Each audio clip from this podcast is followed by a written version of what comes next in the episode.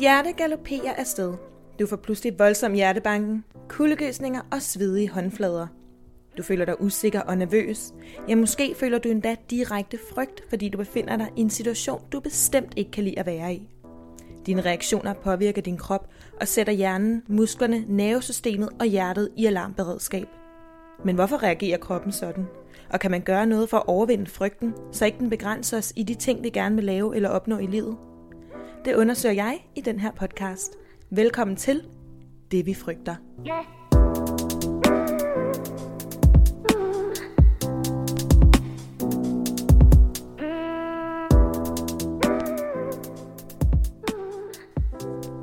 Hej derude, og velkommen til. Mit navn er Lisa Paustian, og i dagens øh, afsnit, også første afsnit af podcasten, der har jeg fået besøg af min rigtig gode veninde Lotte, som også er psykolog. Så øh, Lotte, velkommen til. Kan du ikke lige starte med at præsentere dig selv og hvem du er? Jo, tak. Øh, mit navn er som sagt Lotte, og jeg er uddannet psykolog fra Københavns Universitet. De sidste øh, to års tid, måske lidt mere, har jeg primært beskæftiget mig inden for det psykiatriske, hvor jeg har arbejdet med voksne, altså over 18, øhm, og har stået for mit bidrag til udredning og diagnostisering af forskellige psykiatriske lidelser.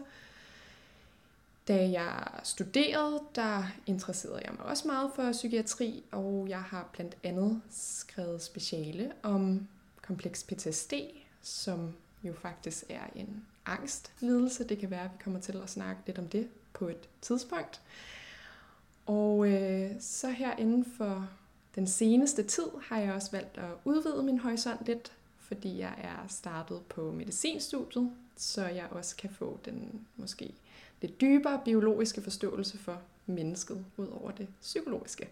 Ja, og det er i øvrigt helt vildt sejt. Men Velkommen til dig, Lotte. Det er som sagt perfekt, at du er podcastens første gæst, så du lige kan starte med at gøre ikke mindst mig, men også lytterne derude en lille smule klogere på, hvad der sker fysisk i kroppen, når vi oplever henholdsvis nervøsitet, angst og ja, frygt. En lille disclaimer for dette afsnit er, at det nok godt kan blive en lille smule teknisk, øh, når Lotte vil prøve at forklare de her processer, der sker i kroppen, når vi føler os bange og anspændte. Men velkommen til dig, Lotte, og også velkommen til jer, der lytter med derude. Du lytter til det, vi frygter.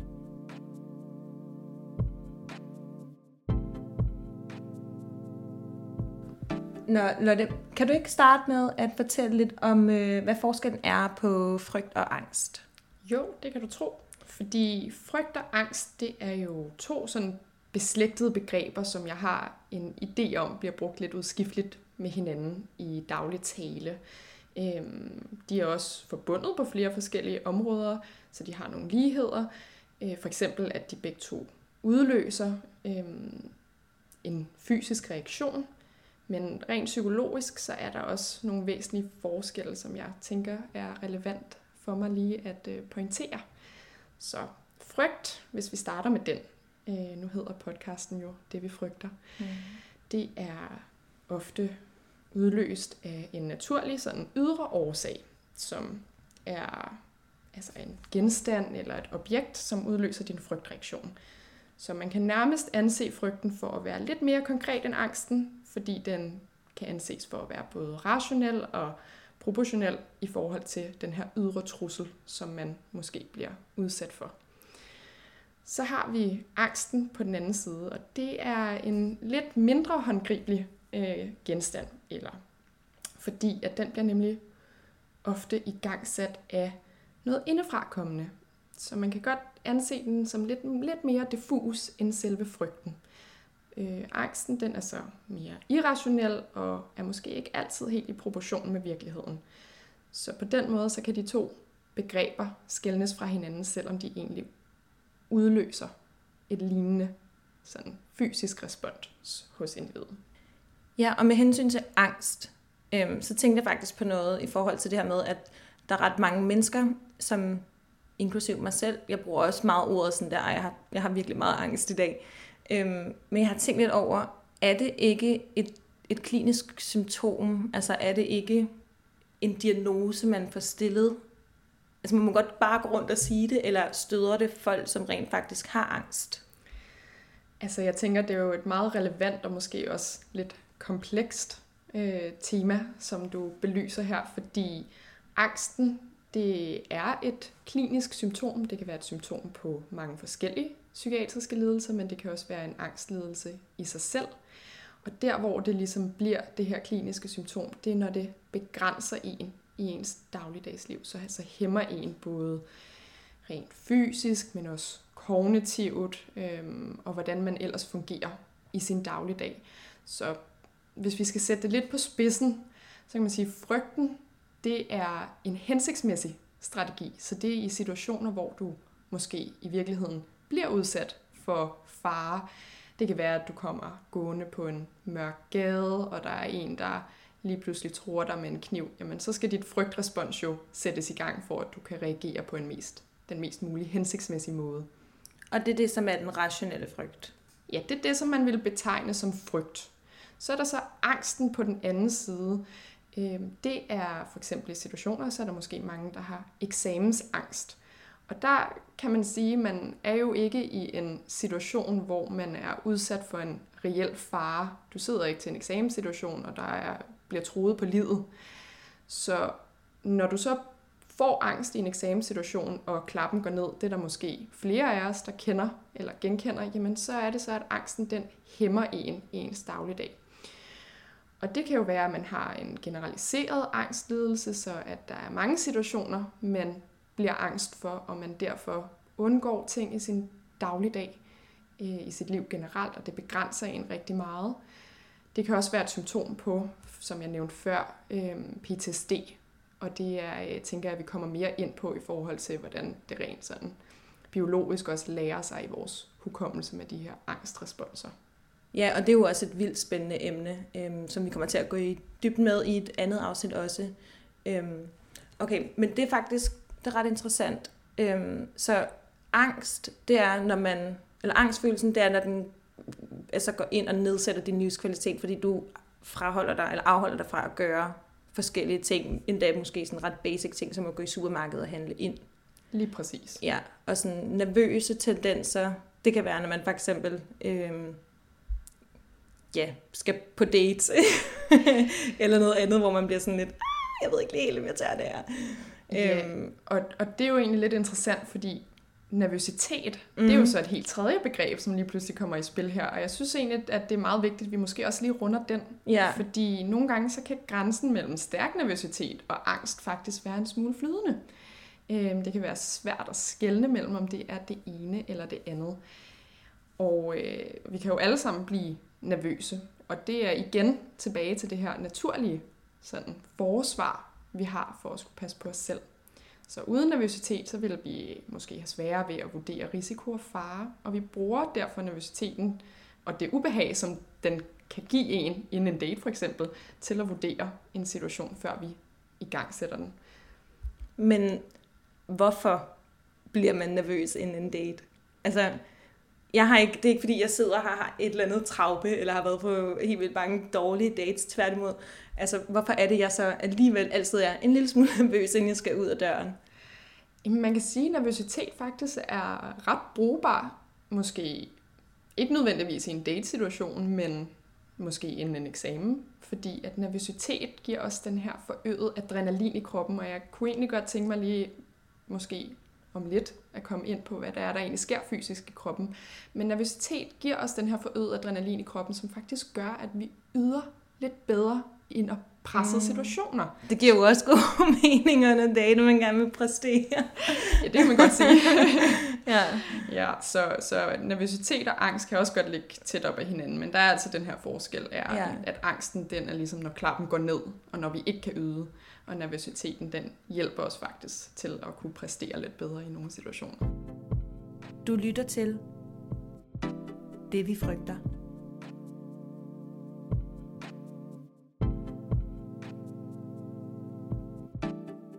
Nu var du jo en smule inde på det før, det her med adrenalinen, men kan du ikke lige tage os med i, hvad der egentlig sker rent fysisk, når vi oplever frygt eller angst? Jo, det kan du tro. Altså, for at forstå, hvad der sker rent fysisk i kroppen, så skal man jo have fat i nogle lidt komplekse systemer, men jeg skal prøve at gøre det kortfattet. Øhm, vi skal have fat i et system i hjernen, som der hedder det limbiske system. Og det limbiske system, det ligger sådan dybt inde i vores hjerne og har betydelse for blandt andet vores hukommelse og vores følelser. Og i det limbiske system, der ligger der også sådan en lille mandelformet struktur, som der hedder amygdala. Vi har faktisk to af dem. Og hvad, hvad, er det så, hvad er det første, der sker? Ja, men amygdala er den, der bliver aktiveret, når vi oplever et frygtrespons. Men man kan sige, at allerførst så får vi et sanseindtryk. Altså, vi ser noget, eller vi hører noget, som der giver anledning til, at vi skal reagere.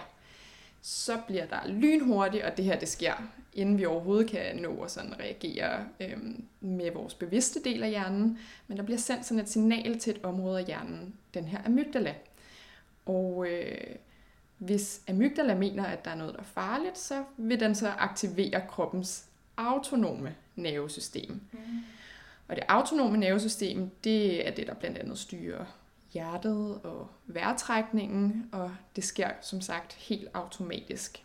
Øhm, det autonome nervesystem er også delt op i to, så der er det sympatiske nervesystem, når vi skal øge vejrtrækningen, og når vi skal øge hjerterytmen. Øhm, så det er den, der bliver aktiveret, når vi er i fare. Og så er der det parasympatiske nervesystem, som aktiveres, når vi igen føler os sikre, altså det, der sænker hjerterytmen.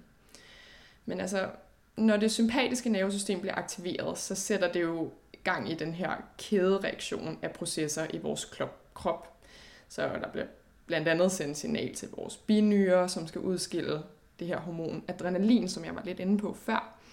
Øhm, og formålet med de her signaler, der bliver sendt rundt i kroppen, det er, at den skal gøres klar til enten at flygte eller kæmpe.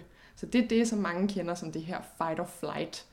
Øhm, og det er derfor, man mærker alle de her kropslige symptomer, når man føler angst, såsom hjertebanken eller højere øh, vejrtrækning, eller at ens hænder de ryster. Mm. Ja, så det er altså sådan en helt kædereaktion. Og øh, jeg tænker, det er måske relevant, at jeg lige sådan fortæller lidt om sådan hjertebanken og hvorfor det sker. Fordi, ja, det må du vildt gerne. Ja, fordi vi jeg sidder får... sådan helt... ja, jamen vi får nemlig hjertebanken, fordi at hjertet det netop bliver sat på overarbejde for, at vi kan maksimere blodtilførselen til vores muskler. Altså, man kan på en måde sige, at vi bliver endnu stærkere i sådan en situation, hvor at vores sympatiske nervesystem bliver igangsat fordi at øh, vi skal øge musklernes ydeevne, og det bliver det gjort, når der bliver tilført mere blod, altså ilt til musklerne. Så er der adrenalinen, som jeg snakkede om før, den udvider pupillerne i øjnene, sådan så vi maksimerer vores synstyrke på nethinden, øhm, sådan så vi altså ser lidt bedre. Det er også derfor, man kan føle, at det er lidt sløret, hvis man skal kigge på ens tastatur eller læse noget i en bog lige op til en eksamen. Ej, hvor interessant. Ja. Så når det sådan flimmer for mine øjne, når jeg sidder til en skriftlig eksamen, så er det faktisk derfor? Det kunne sagtens være derfor, ja. Sure. Så er der også noget med, at man kan få den her følelse af en klump i halsen. Det ved jeg ikke, om du kender. Jo, oh, det kender jeg godt. Ja, og det er fordi, at vores naturlige synkerefleks bliver sat på standby, fordi det er jo ikke tid til at spise eller drikke nu i en situation, hvor man skal være bange, og man skal flygte eller kæmpe. Men er det også derfor, at man er mindre sulten? Altså når jeg er nervøs for eksempel, så er jeg bare overhovedet ikke sulten. Er det ja, også derfor? Og, og man kan sige faktisk i eksamenssituationer vil du måske også opleve, eller bare andre situationer, hvor du er øh, angst, at du slet ikke kan mærke, hvis du skulle tisse. Og det er også fordi, at vores krop prøver at holde på vandet. Så vores øh, nyre bliver faktisk sat ned i funktion. Ej, hvor er det sjovt. Ja, og også sådan noget som, jeg ved ikke om du har oplevet, at man også kan blive sådan lidt bleg og lidt kold på huden, når man kan svede mere. Ja, så ja man bliver det kender jeg godt. Ja, så man bliver mm. faktisk bleg, fordi at de her sådan perifære øh, blodkar, som der er i huden, de øh, trækker sig sammen, fordi hvis man nu skulle komme til skade i en kampsituation, så vil den gerne øh, sænke blodtabet. Øhm, og man får også øget svedproduktion. Det her, de svedige håndflader kommer lidt i spil, og det er simpelthen for at afkøle ens krop til den her forestående kamp, man skal ind i. Ja, så der sker rigtig mange ting i kroppen, og det er jo kun en brøkdel af, hvad der sker, som ja. jeg, jeg tænker, vi har tid til at, at tale om i dag. Ja, men Hvorfor er det så, at hjernen faktisk reagerer sådan? Ja, det er jo egentlig lidt interessant, og der tænker jeg, at vi skal vende tilbage til vores forfædre. Altså, vi snakker flere tusinder år tilbage, fordi det er egentlig sådan, at studier har vist, at amygdalaen, som jeg snakkede om i starten, den her lille mandelformede øh, del af hjernen, den er stort set uændret siden ja, de her mange, mange tusind år siden. Øhm, og der skulle vi jo reagere, hvis der for eksempel kom et rovdyr, øh, så, som gjorde, at vi var i fare, så skulle vi kunne flygte eller kæmpe. Øhm, og den har jo været en rigtig, rigtig vigtig del af vores overlevelse som, som mennesker. Og det er derfor, nogle forskere mener, at amygdalaen den er blevet bevaret i den samme form som flere tusind år tilbage. Øhm, fordi dens funktion er faktisk også at lære nogle af de her ting, som der er farlige, sådan, så vi kan planlægge os ud af de her farlige situationer på ny. I gamle dage, der var det jo sådan noget med, at hvis man vidste, at på den her rute, der ville jeg støde ind i et farligt rovdyr, jamen, så kunne man tage en anden rute øh, på et andet tidspunkt. Men vi har jo ikke helt de samme farer i det moderne samfund, som vi lever i i dag, og det er også derfor, man nogle gange kan opleve, at det her frygtrespons bliver uhensigtsmæssig for mm. en. Så, øh, så vi er faktisk helt tilbage til vores forfædre, for altså, jeg mener, det er 12.000 år siden, at vi kan spore tilbage, at amygdalaen reagerede på, øh, på nogenlunde samme måde, som vi oplever det i dag. Spændende. Ja. Og vildt fascinerende. Helt vildt. Ja. Og alt det her, jeg kunne snakke om i flere timer, det er jo noget, der sker på få, få, få altså sekunder. Det ja. sker helt automatisk. Så vi når ikke engang rigtig at reagere. Men så sker der jo også et helt nyt respons, når det er, at man på et eller andet tidspunkt finder ud af, det måske ikke er en far mere, men det er til en anden snak. Ja, det er nok til en anden snak. Det, er virkelig spændende. det går vi også i dybden med i et andet afsnit af podcasten. Men ej, hvor er det, hvor er det vildt, at kroppen den reagerer sådan. Ja. Ja. Nå, det var virkelig interessant at høre, Lotte. Tusind tak, fordi du gad gøre os klogere på, hvad der ja, fysisk sker med kroppen, når vi oplever de her forskellige følelser af frygt. Jeg tænker, at næste gang du kommer ind her i min lille hjemmestudie, så kan vi gå lidt mere i dybden med, hvad der, altså hvad der sker med kroppen, når vi rent faktisk trodser frygten og beslutter os øh, for at kaste os ud i ting, som kan virke svært at gøre eller virke angstprovokerende. Øhm, apropos essensen af den her podcast, hvor jeg jo som sagt skal ud og teste mine egne grænser af. Øhm, men mega fedt lige at blive klogere på, hvad, det, hvad der fysisk sker med kroppen. Jeg synes godt nok, det var interessant at høre. Ja, jamen jeg er spændt på at øh, høre dig og din medvirkende prøve at øh, krydse lidt grænser og mm. se, mhm. hvor det fører til. Det kan jo være, at øh, du også skal ud og prøve nogle grænser det kan jo være. det vil tiden vise. Om ikke andet, så var det i hvert fald rigtig dejligt, at du var med herinde. Og øhm, til jer, der sidder og lytter med derude, jeg håber også, at I synes, det var interessant at høre lidt om øh, de her fysiske ting, der sker i kroppen. Men ja, vi høres jo ved i næste afsnit. Mit navn er Lisa Paustian, og du lyttede til Det vi frygter. Hej hej!